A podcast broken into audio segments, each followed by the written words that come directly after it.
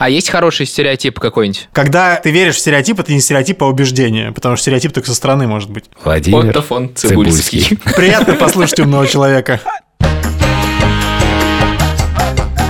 Привет, меня зовут Александр Борзенко, это подкаст «Сперва роди». Подкаст о всяких штуках, связанных с родительством, где мы, внимание, не даем никаких советов, а просто делимся своим опытом и своими историями из жизни. Меня зовут Юра Сапрыкин. Еще раз напоминаю, что вы можете присылать нам свои письма на спервороди собака Медуза.io или в телеграм-канал Медуза Loves You. А еще ставить оценки в Apple подкастах и писать там отзывы. Меня зовут Владимир Цибульский. Привет.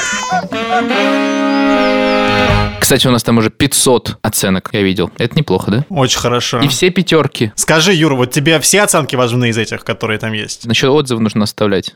Отзывы приятно читать. Да, вот мне приятно в отзывах то, что люди пишут о том, что они перестали бояться и стесняться о чем-то рассказывать. И мне кажется, это довольно важная штука. Значит, мы что-то правильно тут говорим и делаем. Или типа, мне 19, я вообще никогда не думал о детях. Почему я это слушаю? Вот это особенно приятно. Мне там пару раз написали, что я очень хороший отец. Я сначала думал, Вау, классно, что мне пишут, что я хороший отец по итогам подкастов. А потом я понял, что меня просто утешает, потому что я все время говорю, что я плохой отец. Да, верно. Ну, в общем, я не так уже рад. Но все равно приятно. Но мы тебе тоже все время, Борзен, говорим, что ты хороший отец, но твоих детей по итогам сезона все равно Юрию отдаем, поэтому... Да, да, да. Мы сегодня будем обсуждать стереотипы, и я хотел сразу зачитать вопрос, который нам пришел на почту. Нам пишет Артур, нужно ли беспокоиться от того, что ребенок в 9 месяцев продолжает спать с нами в кровати. Я лично считаю, что сильно волноваться не стоит, ведь я не знаю ни одного взрослого человека, который бы спал с мамой. По крайней мере, со своей. Ха-ха, вот это шутка, да? В первую очередь отметим, что уровень юмора недалеко ушел от нашего подкаста. Я не, не уверен, что это комплимент. Понятное дело, что с автором вопроса мы в одной лодке, то есть уже... Да, как вы приучали детей спать самостоятельно? Сразу скажу, что у меня нет опыта, потому что Лева спит с нами, и как его приучить спать самостоятельно, я не знаю. Да, Лева с вами спит, ну капец. Всегда? Да. Подожди, но у него есть отдельная кровать? Есть. Ну, в смысле, он не спит. Вообще никогда. Нет. Он все время спит на нашей двуспальной кровати. А если он упадет оттуда? Ну, может, один раз был, когда он падал, но мы все время ставим барьерчики, подушки. С нами Соня спит иногда, но в основном она спит в кровати. Но вот с утра, например, сегодня не было никакой возможности уложить ее в кровать. И, к счастью, к большому моему счастью, она заснула с 5.30, мне не пришлось с ней вставать, и она спала до полвосьмого. А по поводу переживания, вот Соне сейчас 10 месяцев, и я вообще нисколько не переживаю о том, что она с нами спит, потому что она и в кровати нормально спит. Если ребенок постоянно спит с вами, вот ты переживаешь, Юра, я не понял, или что? Мы хотели приучить Леву как бы спать в кровати, но у нас не получилось. А собака спит с вами в кровати? И собака спит, да. Вопросов больше нет. Ну, в смысле, там просто сброд как бы в этой кровати. Собака, дети, продукты питания. И говорят, если ты вначале как-то не приучишь ребенка к кровати, то потом вообще бесполезно. Я сейчас не представляю, как приучить Леву. Марзен, скажи, а твои дети сколько спали в кровати с тобой? Вот Артур спрашивает про девятимесячного ребенка. Тише 9 лет, и он до сих пор достаточно регулярно приходит к нам, но он приходит по утрам. А вот Маня, который 7 лет, приходит регулярно. Она приходит ранним-ранним утром, и это вообще удивительный такой феномен. Она спит достаточно далеко от нашей комнаты в детской. Она встает из кровати и абсолютно в сомнамбулическом состоянии приходит, находит дорогу, не забывает взять с собой лисичку, это ее зверь мягкий. И домкрат. Хорошо. В отличие от тебя, не забывай этого. Это та самая лисичка, о которой я звоню в службу спасения. Это была отсылка к выпуску про путешествия. Пробили колесо. В машине трое детей. Мы в безлюдной местности. А оператор выслушивает и говорит, понимаете, ну как бы вы не пожар. И пожарную машину я за вами не могу вызвать. И такая, может, у вас хотя бы леса бешеные там где-нибудь есть? Я С домкратом. И приходит в абсолютно сомнамбулическом состоянии, ложится и как-то приуючивается, что у нас называется. Ну, иногда пытаемся с ней как-то заговорить. Я люблю, на самом деле, когда Маня приходит, потому что это очень смешно. Ребенок действительно абсолютно в таком состоянии. Я говорю, Маня, ты кто? И Маня просто... Маня, где ключи от танка? И Маня просто на автопилоте буквально. Иногда приходит Тиша, и если Маня уже есть в кровати, то он ложится нам в ноги поперек. И это неудобно, потому что я сквозь сон иногда начинаю как бы ногами ощупывать. Все время боюсь, что тише случайно столкну ногами. Вот. Но, в общем, про переживания мы не переживаем. Детям иногда страшно по ночам. Им почему-то это важно. Мы не думаем, что это как-то на них глобально повлияет. А если и повлияет, то мы не знаем. А может быть, если мы их жестко будем не пускать, например, и говорить, нет, вы взрослые, у вас свое место, то, может быть, это тоже на них как-то плохо повлияет. Полностью согласен. Юра даже собаке не может сказать, что у нее есть место свое. Да я с собакой ничего не мог сделать. Она просто приходила по утрам и ложилась. Мы спали в это время. И так она научилась спать с нами. Как бы Юра, у тебя как, Не как- было выбора. Какая собака? Уипет. Уи, уиш. We, what does that mean? means yes. We. Уипет. Малая английская борзая. Понятно, как это вы под мой адрес, видимо.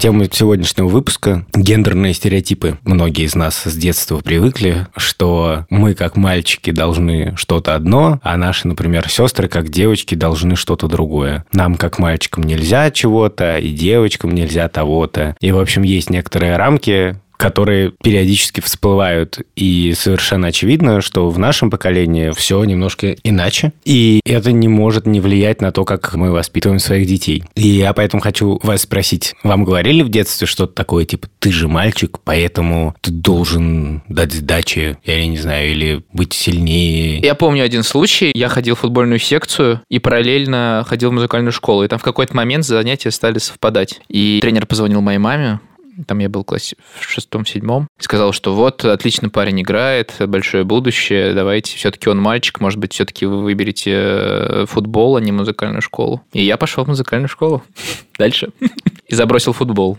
Еще у меня был случай, это про внешность. Меня просто часто путали с девочкой в школе, потому что у меня были длинные волосы. А, это то было есть- регулярно просто. Мы куда-нибудь заходим там с друзьями в магазин, там, девушка, подвиньтесь. Вот. В какой-то момент я привык, потому что у меня были такие по плечи волосы. Вспомнил, я еще когда мы из Африки приехали, мы жили в Африке три года, с первого по третий класс, и в четвертый класс я приехал, пошел в школу в городе Новомосковске, ну и меня целый год, короче, булили за то, что у меня выгорели волосы. Все говорили, фу, ты милированный, девчонка. Вот, и, короче, ну даже несколько раз избивали. Избивали? тебя? Ну, было, да, несколько раз. Ну, у меня, мне кажется, только вот э, то, что я рассказывал в прошлый раз про сестру, про то, что э, мне как мальчику и как старшему, тем более мальчику, нужно было уступать постоянно и извиняться и так далее. А, еще один раз было в школе такое, что я убрал у девочки стул, когда она садилась, поскольку мне показалось, что это будет Галантно. весело. Да, перепутал направление, хотел подставить и убрал. И, значит, она упала и дико обиделась на меня. И мама заставила меня позвонить и извиниться, потому что я мальчик. По-моему, были такие, на самом деле, формулировки, уже сейчас не помню. По крайней мере, запомнилось мне это так, что как будто бы, если я был девочкой, то можно было не извиняться особо. Ну да, но у нас не было, мне кажется, какого-то такого мачистского культа. Ну, папа любил говорить всегда, что если мы там, не знаю, разбивали коленку или что-нибудь, или лоб, папа любил говорить, что шрам на роже мужику всего дороже, или что-нибудь в этом роде, но моя сестра, она просто ну, меня сильно старше, и поэтому не было вот такого контраста, что вот был, были мальчики, были девочки, и младший брат у меня был, и, и старшие тоже братья, и так далее. Но мне кажется, что в нашем детстве, конечно, всего этого было больше гораздо, в школе прежде всего. Ну, вплоть до того, что у нас был труд. Труд был разделен на труд для мальчиков, труд Ой, для ну да, да, девочек. то- точно, точно, И, точно, и- точно, и у точно. мальчиков мы пилили лобзиком сову, до сих пор помню. Мой старший, пилил мой, ста- мой старший брат как-то рассказывал, что его одноклассники, один его одноклассник перепилил лобзиком другому просто из любопытства резинку от тренировочных штанов. Короче, целый день просто ходил, под- поддерживая эти штаны. Там стояли... Там стояли эти станки. Я помню, я выпилил на токарном станке маме толкушку для пюре. Я думаю, многие помнят, у многих в школе такое было. Это причем началось с пятого класса. А в начальной школе труд был общий для мальчиков и для девочек. Мы там вышивали гладью, крестиком. До сих пор моя бабушка любит вспоминать, как мы делали жирафа, и на самом деле делала его бабушка, а я сдавал. А потом началось разделение. И девочки в этот момент, у них была такая офигенный класс, я не знаю, вот есть это сейчас в, наш, в той школе или нет, где стояли плиты они должны были там что-то готовить. Серьезно? Да. Там просто подряд, вот знаешь, как в прачечной, стоят такие стиральные машины. Они готовили, а потом приходили мальчики и ели. Ну, примерно так, да. Шура вспоминает, что у них было такое, при том, что девочки должны были приходить кормить мальчиков, которые типа, ох, я у станка тут пахал, а ты мне что приготовила? Ну, короче, это было вот со школы. На моей памяти это никого вообще не смущало. Я не знаю действительно, как сейчас, но сейчас мне просто это кажется дичью. В современном мире такое вот четкое разделение. Девочки не могут пилить сову лобзиком, а мальчики не могут готовить. Например, Шура умеет сейчас работать лобзиком, а я умею готовить. Ну, правда, Шура тоже умеет готовить, но неважно. А Я просто почувствовал себя лузером. Ну, в общем, такого было много, и мне больше всего вспоминает все, что связано со слезами, потому что я в детстве был очень слезливый. То, что называется глаза на мокром месте. Я много плакал, но у меня как бы в начале школы вообще было много довольно, ну, стресса. Я там боялся, я не очень хорошо учился. Помню, что в третьем классе я настолько боялся уроков по математике, что у нас был урок информатики, а следующий математика. И я как бы от одного только осознания, что следующий урок математика, я стал плакать. И обязательный референт «Что ты плачешь? Ты же мальчик». И когда тебе говорят, что ты же мальчик, что ты плачешь, в тебе как бы сталкиваются две штуки. С одной стороны, тебе грустно, а с другой стороны, тебе стыдно. Ты должен как бы с одной стороны переживать свое горе или свой страх, а с другой стороны должен испытывать стыд за то, что ты переживаешь этот страх. Я понимаю, ну окей, если ребенок, например, истерически рыдает от того, что ему что-то не дали, то я могу, конечно, там... Но если ребенок боится, если ребенок переживает какую-то утрату, то утешать его вот чувством вины, типа, ну, стыдно плакать. Это же такой референт, ну, типа, во всех фильмах, ну, как не стыдно, ну, что ты? Не знаю, я буду разрешать Леве рыдать, сколько он хочет, мне кажется, в любых ситуациях. Особенно в конце каких-то фильмов. Обожаю рыдать просто. Да, это у меня самая главная проблема, знаешь, какая? Вот Мгм. мы все вот, мы уже 10 эпизодов как бы записываем про отцовство, и до сих пор как бы не знаете главный секрет, Ага. главное испытание. Посмотрите фильм, например... Хатику. С Хати- детьми. Нет, ну Хатико это вообще высшая лига, как бы. Я посмотрел фильм «Бетховен», абсолютно какая-то безумная комедия про собаку Ты там с плакал? детьми. И в конце, я не знаю почему, Ничего себе комедия. ну, короче, там, когда все хорошо заканчивается, и они там, типа, все вместе обнимаются, или прибегает эта собака, я просто начинаю... Короче, у Все меня фильмы просто- про собак просто... Да, да, да. И Выносит. самый главный, как бы, лайфхак, это все-таки скрыть это. И я до сих пор не знаю, должен это скрывать или нет, но мне, не, мне неловко, что я... А что, что тебе дети говорят в этот момент? Ну, Пап, ну, дети... ну соберись, Нет, пап. дети не замечают этого все-таки. Я Мгм. успешно с этим справляюсь. Но это много прям раз было. Я практически прослезился на новых «Мстителях». Не буду говорить, в каком моменте. Но это, видимо, когда они поют «Погони, погони, погони, погони», вот это, да? Если в детстве я испытывал стыд, к- когда мне говорили, что я плачу, то сегодня я получаю удовольствие. Если я плачу в кинотеатре и и выхожу со слезами, в смысле, мне вообще не стыдно, просто я иду, тушь течет. Потому что если мужик хочет поплакать, он поплачет как бы спокойненько, и все. Да. Вован, а ты много плакал в детстве? Я вот плакал, когда меня наказывали в основном. Потому что, ну, где-то обидно, когда тебя наказывают. Например, когда я ушел в магазин самостоятельно, года в 4 или в 5. Потом, когда я выстрелил из пистолета случайно в голову мальчику, хотя, хотя целился ему, ему в задницу. И тебя наказали за то, что ты не попал? Да, батя Как сказал. ты в армии блин, ты да. служить будешь, пацан? Целишься в задницу, попадаешь в голову. Сына, воспитание по боку прошло? Блин, да, вот в такие моменты. В этом случае, например, меня преследовали там родители того мальчика до дома. Я забежал домой, и мама вместо того, чтобы меня поддержать, отругала меня, естественно. А ты из чего стрелял? С ТТ, из Стечкина или? Да нет, да, да, блин, это обычный такой этот самый был А пистолет с ты пульками. обычный Макаров, ну господи. ну, С пластиковыми пульками? Да. Ну, а вообще они довольно больно били. Да, но мне один раз с такого попали в нижнее веко вообще, и никто не ругался. Но, правда, в тот момент мы прогуливали школу, и вообще нужно было скрыть этот факт. То есть стреляли изнутри головы. Привет всем слушателям, которые терпят этот уровень юмора все еще.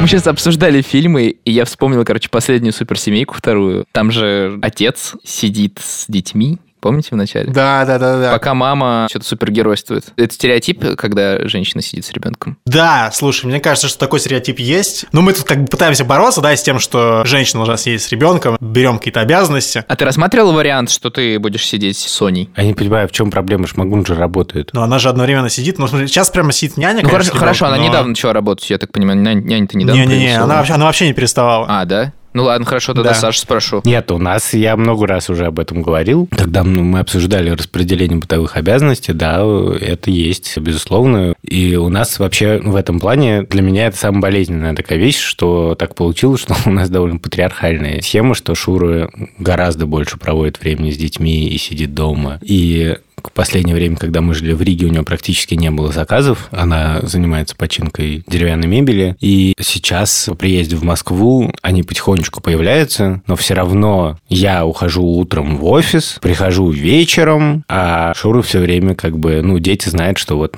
мама примерно всегда дома. Я все время думаю, это потому что мы заложники стереотипов или потому что так сложилось. И мне сложно это разделить. Стереотипы – это именно такая вещь, сложно понять, откуда растут ноги. Я много по этому поводу переживал, но забавно то, что меня утешает, что есть в нашей семье, ну вот в нашей паре с Шурой, вещь, мне кажется, очень полезная для детей в плане именно разрушения каких-то стереотипов, что, как я уже говорил в подкасте про путешествия, У нас какая конфигурация в семье, что если у нас что-то сломалось в машине, что то чинит это Шура, потому что я не умею этого делать, а Шура умеет. В машине есть человек, который нормальный. У него руки растут откуда надо. Дети видят, что не все бывает так, как в каких-то, не знаю, старых книжках, что вот папа мастер золотые руки, а мама прекрасно готовит. У нас, я помню, была, например, такая характерная ситуация, мне нужно было что-то нашинковать, типа лук, но Шура лучше точит ножи. И поэтому я ждал, когда Шура вернется, чтобы она наточила нож. И при этом мы часто в связи с этим смешно сталкиваемся со стереотипами. Например, приезжаем на автосервис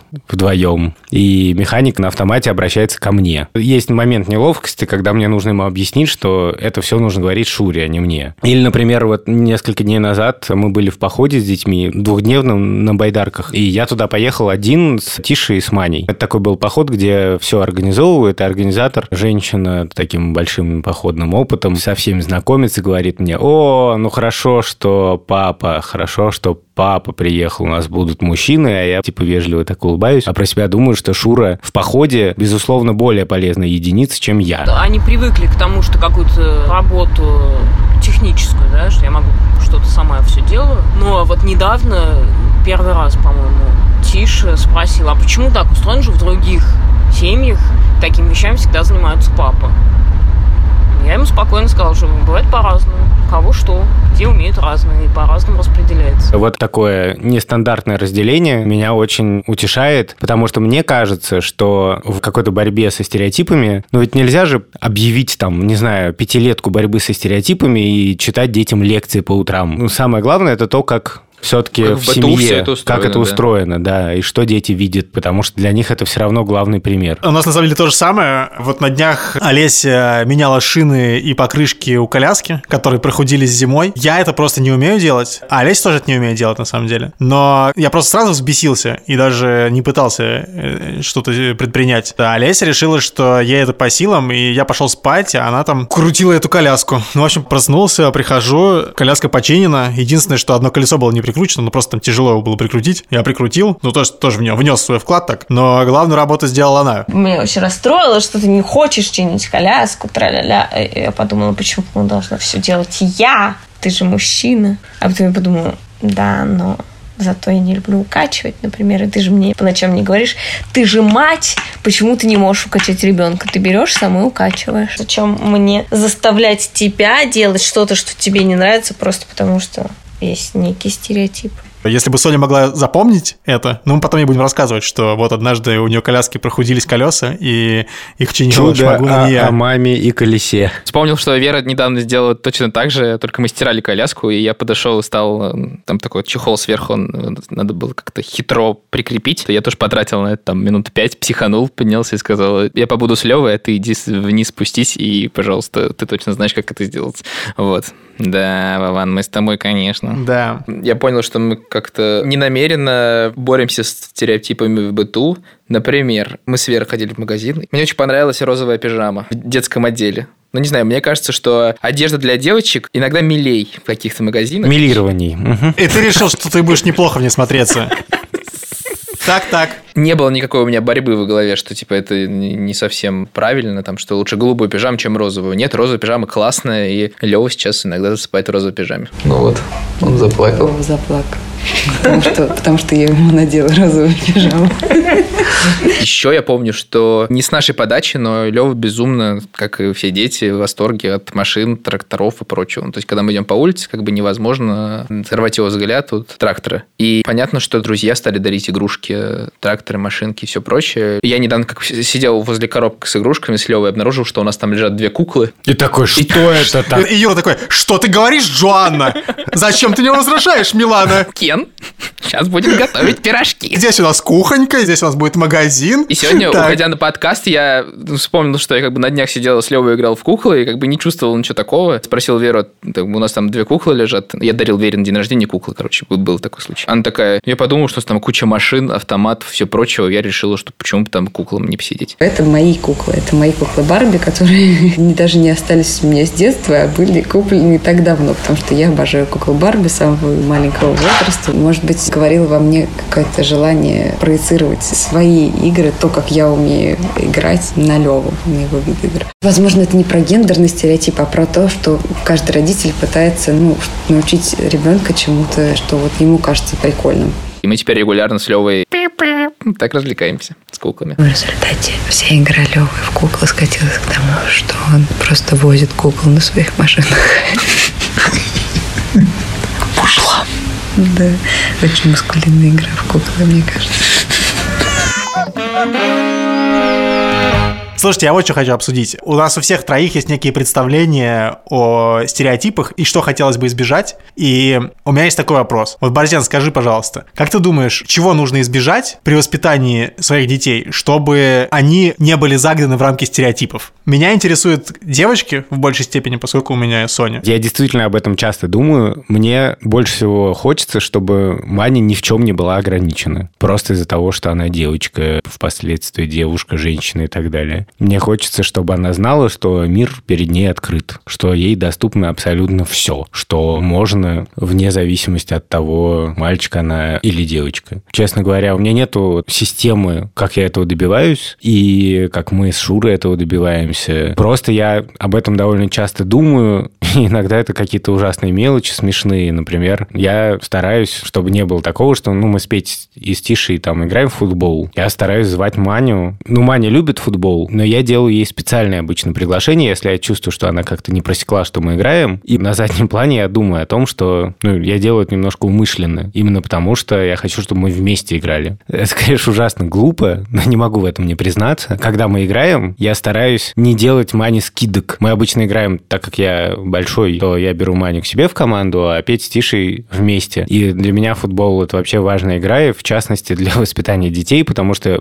у Пети с Тишей не очень хорошие отношения, и я стараюсь, чтобы они взаимодействовали во время футбола и пасовались. И мне, например, важно, что когда они забивают гол, они дают друг другу пять. Для них это момент какого-то единения. И то же самое с Маней. Я стараюсь, чтобы она не расслаблялась и чтобы она играла всерьез. И я ей говорю, давай жестче ставь ногу. Ты должна как бы идти в борьбу, ты, если ты хочешь отнять мяч. Потому что иногда она так с улыбочкой там уходит, отходит и так далее. И я понимаю, что, может быть, это глупо и не в это надо вкладываться, но вот у меня так, я воспринимаю это как какой-то такой процесс поиска. Иногда мы с Маней говорим об этом, например, когда читаем какие-то книжки. Например, если в книжке встречается что-то стереотипное, я рассказывал, что мы читаем Дэвида Копперфилда, там мальчики учатся отдельно. Но вот вокруг этого у нас может быть разговор. Почему мальчики раньше учились отдельно? Почему девочки не работали? Или мы читали книжку, сейчас «Дорога уходит вдаль», и там, наоборот, женский институт, и девочки учатся отдельно, и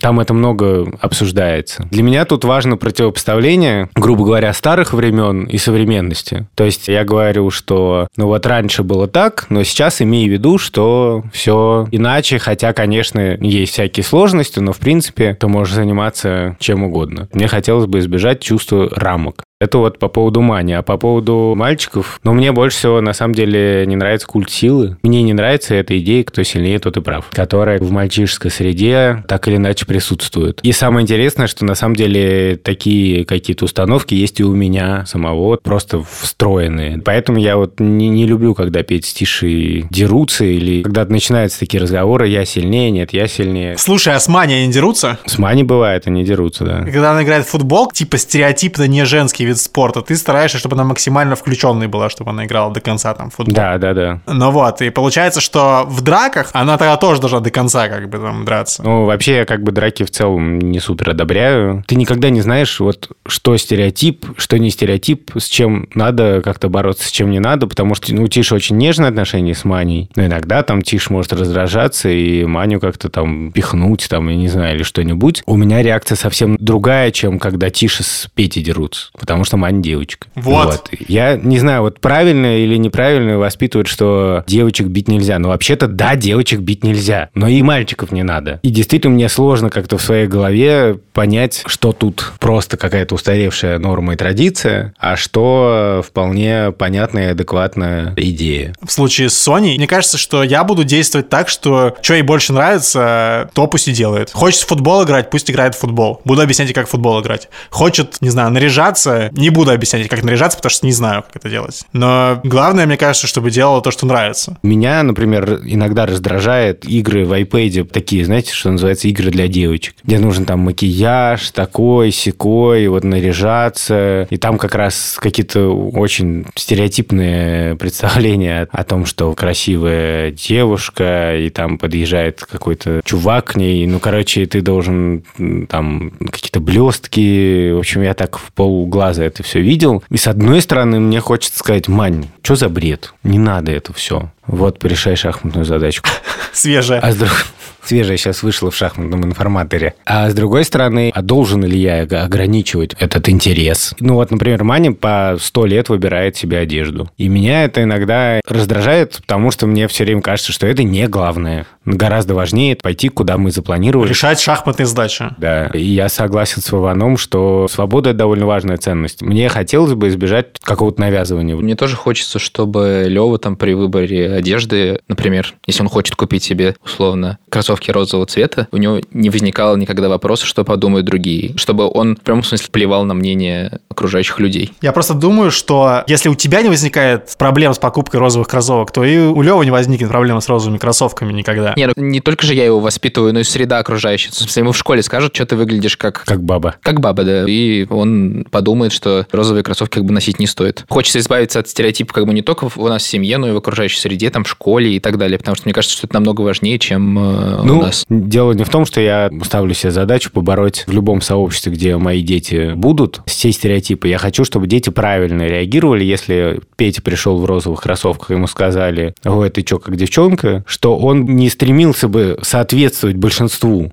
не стремился бы стать таким, как все, ради того, чтобы его не булили, чувствовал внутреннюю свободу носить то, что он хочет. Но при этом смешно, что все равно мне каждый день приходится самому себя как-то учить и воспитывать, потому что реакции, они встроены. Ну вот Петя, например, любит подолгу причесываться. Ему нравится укладывать как-то волосы, смачивать их. Я тоже так в детстве делал. А моя бабушка говорила, что корова все прилижет. Корова все прилижет, да. Уходи с вихрами, все прилижет корова у тебя. При том, что коровы редко довольно встречались по пути в школу. И как-то мне хочется сказать, ну что ты перед зеркалом все время крутишься? Ты же типа пацан. Ну, я понимаю, что это бред. Ну, почему Петя не может выглядеть так, как ему нравится? И тут пересекаются вот какие-то вещи, путаются. Ты это не хочешь, чтобы твои дети делали, потому что тебе кажется, что это безвкусица. Вот мне, например, вот эти девчонские игры, которые типа специально для девочек, кажутся просто безвкусными. Дело даже не в гендерных стереотипах. Но мне кажется, они просто какой-то пошлятиной адской. Ну все, запретите все, отец ты или кто, Борзен? Ну да, в конце концов. Стереотипы, которые у нас в детстве были в нас встроены или которые мы сами впитали, проявляются в языке, в каких-то оговорках. Я не помню, чтобы я так говорил, но когда Маня устраивает адский просто бардак у себя в кровати, где у нее книжки вместе с какими-то нитками, еще сверху все это заполировано мягкими игрушками, и тут же какая-то чашка лежит полувытекшим чем-то. Я иногда думаю, ну, ну ты же там девочка, там, типа, надо аккуратней, но надо все так опрятно. Или когда Маня выходит адски как бы всклокоченная. А при этом обрати внимание, Бартин, если, например, мальчики будут идеально следить за всем, за порядком, ты им никогда не скажешь, да, что вы как девочки. Ну, да, надеюсь, не скажу. Тем более Петя, кстати, очень большой аккуратист. Как раз у него все там по своим полочкам разложено, везде как бы такой порядок более или менее. Чем заменять вот эти выскакивающие «ты же девочка, ты же мальчик?» И я говорю, ну, почему здесь такой бардак? Но вот эта ситуация, когда тебе что-то просится на язык, и ты себя осекаешь, это возникает довольно часто. Вован, а у Сони есть платье? По-моему, нет. Однажды Шмагун ей надела балетную пачку такую. А туфельки? Она еще ни разу не, ну, не носила обувь. Ты когда в магазин одежды заходишь, ты смотришь там, типа, классное платье? Соне надо такое купить. Нам, к счастью, столько одежды отдали, что нам не нужно покупать. Олесе очень нравится выбирать, там, сидеть на сайте в интернете и...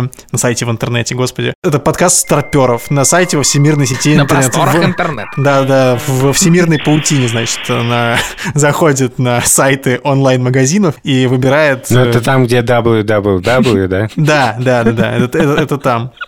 Вот, и сидит э, там манипулятором мышь, Сегодня опять интернет Explorer лагал. вы- выбирает вещи для Сони. Мне кажется, купила она их один раз всего лишь. Но сейчас мы скоро собираемся на свадьбу и собираемся купить Соне платье красивое на него. Это был подкаст «Сперва роди». Меня зовут Александр Борзенко. Из Риги шутил Владимир Цибульский. А из Москвы нудил Юрий Сапрыкин. Мы просим прощения за все это. Пока. Пока.